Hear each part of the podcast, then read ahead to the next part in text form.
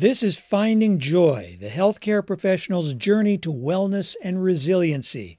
This podcast is developed by the Interprofessional Opioid Curriculum Team at Washington State University. The goal is to promote wellness among students, faculty, and healthcare professionals during challenging times.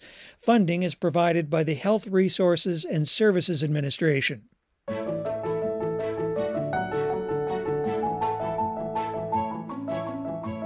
I'm Doug Nadvornik. Doctors are taught to treat the symptoms of the patients in front of them.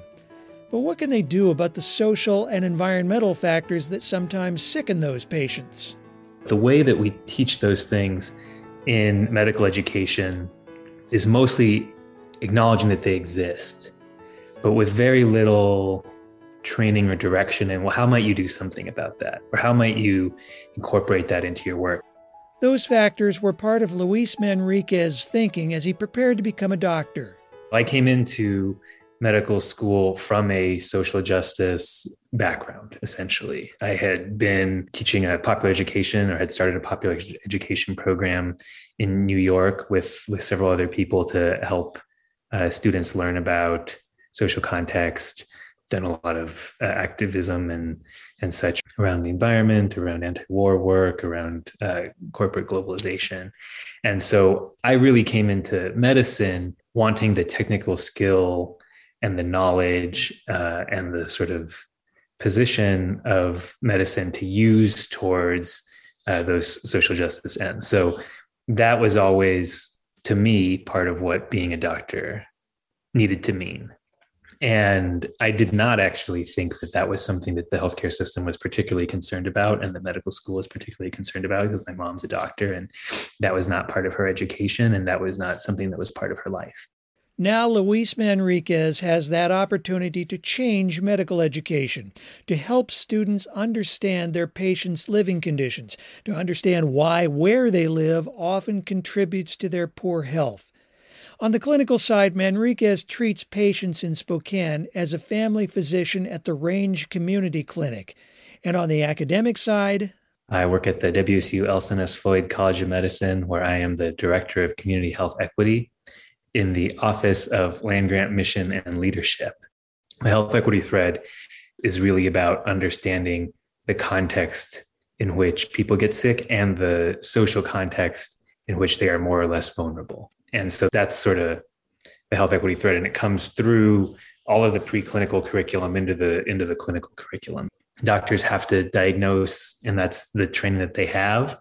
But as a healthcare system, how are we addressing or connecting to the other problems that are driving sometimes that are the primary problem that that our patients and community members have so that's internally is helping students learn about social determinants of health and social determinants of equity. Uh, and then externally uh, is focused on on how is the university um, working to not just be a educational center for health science students, but also to be a partner in addressing some of those issues, which we know affect health. This is one example from my education was like we had a lecture around the disparity that exists between transplant recipients for kidney donation black people are getting a donor kidney at a lower rate than white people and they're staying on dialysis longer and they're dying earlier than you know their, their white counterparts. That's a very um, sad thing that exists and to learn about it is certainly helpful but what do you do about that? That's the growing edge for medical education. In the same way that you have to not only learn the names of the bones and all the notches on them but then what do you do about it when it breaks right? But what we're doing right now is just sort of naming and understanding the problem with very kind of rudimentary way of moving forward on it. That's because that's an area that medicine in particular, but society in general is struggling with. Addressing the social context is as important or more important than many of the diseases that we're memorizing in medical school. And so then you have to kind of work backwards to well then what is the appropriate thing for a physician to know um, as a leader in the healthcare system and as a part of the healthcare system themselves and so it's not that the doctor has to do everything but that the doctor has to understand in the same way they understand anatomy they have to understand systemic racism right? Its existence because it exists in the same way that that your thyroid exists, and and then how is it going to impact your patient? How does it create you know social disease? Do your students view this as a valid part of their medical school education? I think more students expect this to be part of their education. And I think that's a good thing that they recognize that this matters. It's more in the mainstream as an issue, as an issue of importance, and they expect to get some answers to those questions in medical school, or at least some framework on which to which to build their basis of knowledge. And so I think that's very encouraging. Has COVID been a good tool to help you teach about social disparities and health disparities? It can clarify in very short order how people are um, being affected. And so, you know, one way to think about it um, is that, you know, we're all going through the same storm, but we're not all in the same boats. And so, how is it that some people can work from home and do this interview, and some people have to show up at Fred Meyer or you know as the post office like they have to walk their route and and have that exposure and that risk. How is risk and vulnerability different for different groups? And then what can be done to minimize that vulnerability right? To to to make everyone as safe as possible.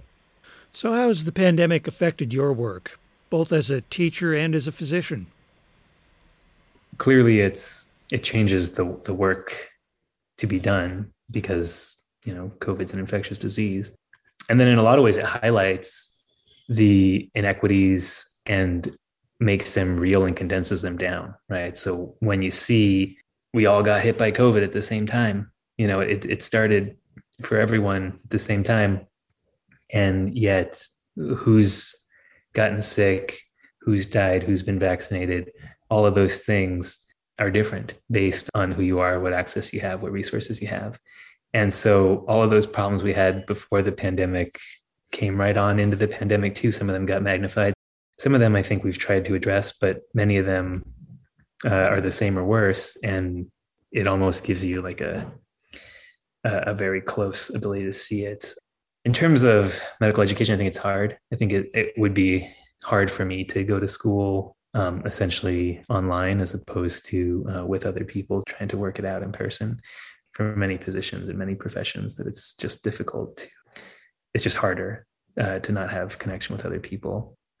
In terms of our community work in some ways it has been clarifying and made clear some of the work that we need to do and and some things it has you know derailed right? And so early in the pandemic we put together a support program um, you know a community community monitoring program for people that had covid and and that was a great way of engaging a bunch of community partners and working together and and having a sense of being able to do something. And then also you know now you know a lot of people are are burned out are feeling like they've been working really hard for several years and it doesn't seem to be getting easier in some ways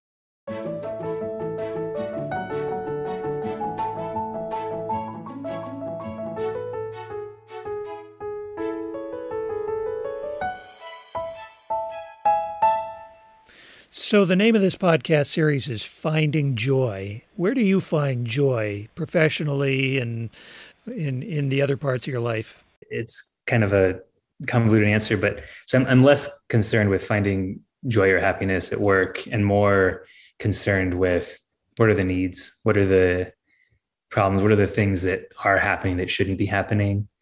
And by being able to address those or at least take them on then I think that is very satisfying. That produces the sense of purpose, the um, sense of satisfaction from accomplishing something that produces that joy, right? So I think through being able to have a sense of uh, control of your ability to act for the betterment of the community, like that produces joy. So that that's driven by one you know can you see the problems that are going on? So having relationships in the community identifying those issues. And then two do you have the space to act on those to develop ways to find you know the creativity in in addressing those issues? And then i guess the last piece is like the skills and resources to to do that. But that kind of follows from the rest, right? So if you have the relationships and you have the ability to work together to think creatively to ident- to understand the problem then you can pursue what we're going to do about it. And that is gratifying and, and satisfying and you know meaning making and and all of that. And then that provides the joy. And i will also just say that you know underlying all that is a foundation of of abundance. I have healthy brilliant funny seven year old twins my wife is my best friend. We have, you know, some land in Deer Park. We have a, a, great house with some land in Deer Park where we have like animals and all the things that are going on. So it's not like I don't have real problems. so then I can spend my time on the ones in the community. Uh, so, but that that healthy uh, private life, that healthy home life, makes it possible. If I was you know driving my mother to appointments because she had cancer that would make it much more difficult you know to have professional joy in work because it would be just the sorrows and tragedies that just come from being human and, and being you know physically vulnerable and that will affect all of us in one way or another. Uh, but right now i have the opportunity i have the uh, capacity to put that energy outwards because because we're good, you know, internally.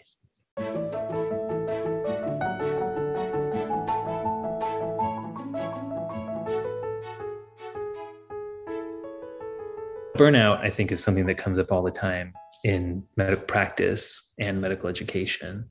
You know, one of the things that we know from the literature in terms of addressing burnout is that people who have a, a sense of purpose with their work and feel that their workplace has a sense of mission are less likely to have burnout. And so there's a difference between being tired and working hard and being burned out. And medicine, it kind of always requires uh, enough of you that you're tired and working hard.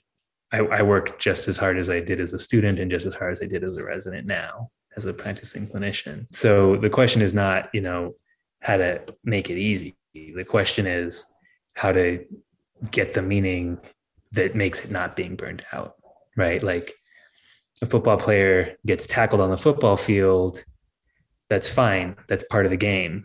That's something that happens and they feel good about it if if the play was worth it afterwards. How do we do that? The hardness of our job, how does it have enough meaning and purpose that it doesn't burn you out but that it is like the gratification of doing that thing that that you work so hard to get to do and now you get to do it so your part of your job is to help students find that pathway that they're going to find exactly what you're talking about here the thing that makes me want to jump out of bed every morning and how do you counsel students to find that pathway that's going to be right for them you know, there was a surgeon when I was a student and was considering surgery. And the question, how he answered it was like, think about the most sort of mundane bread and butter part of the job. And how do you feel about that thing? And so he was like, you know, for a surgeon, it's hernia repair for a general surgeon. And like, yeah, I like doing those. So even the boring part, I like doing that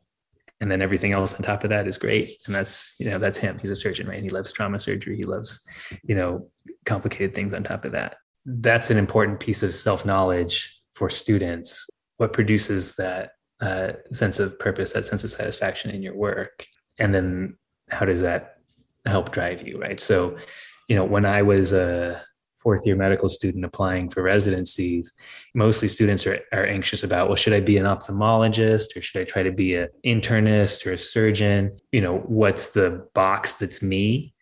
And I think it's more like, what do you want to do?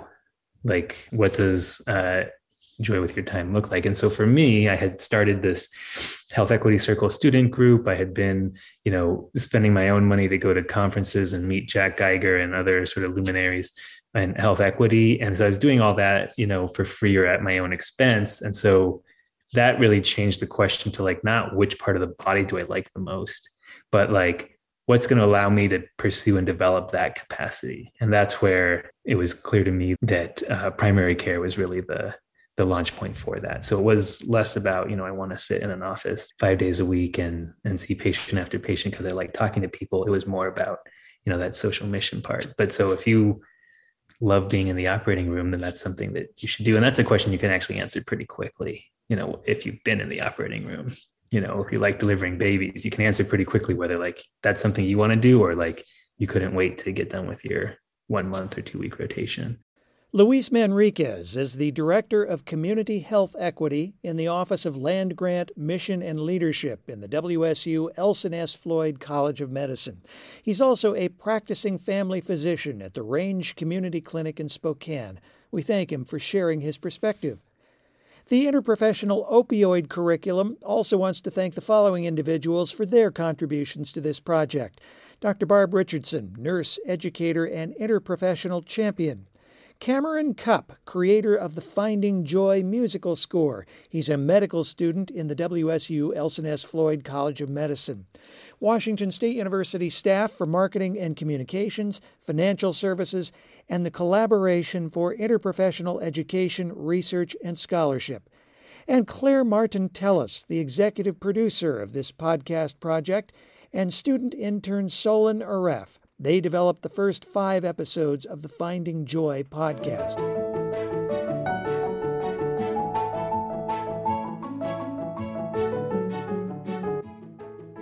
This episode was produced by Doug Nadvornik from Spokane Public Radio. If you're interested in sharing your perspective about wellness and resiliency as a healthcare professional, or you'd like to reach out to the Interprofessional Opioid Curriculum Team, please send an email to medicine medicine.ipoc at wsu.edu. That's medicine.ipoc at wsu.edu. We also encourage you to visit the team's website at opioideducation.wsu.edu forward slash about. That's opioideducation.wsu.edu forward slash about. I'm Doug Nadvornik. Thank you for joining us.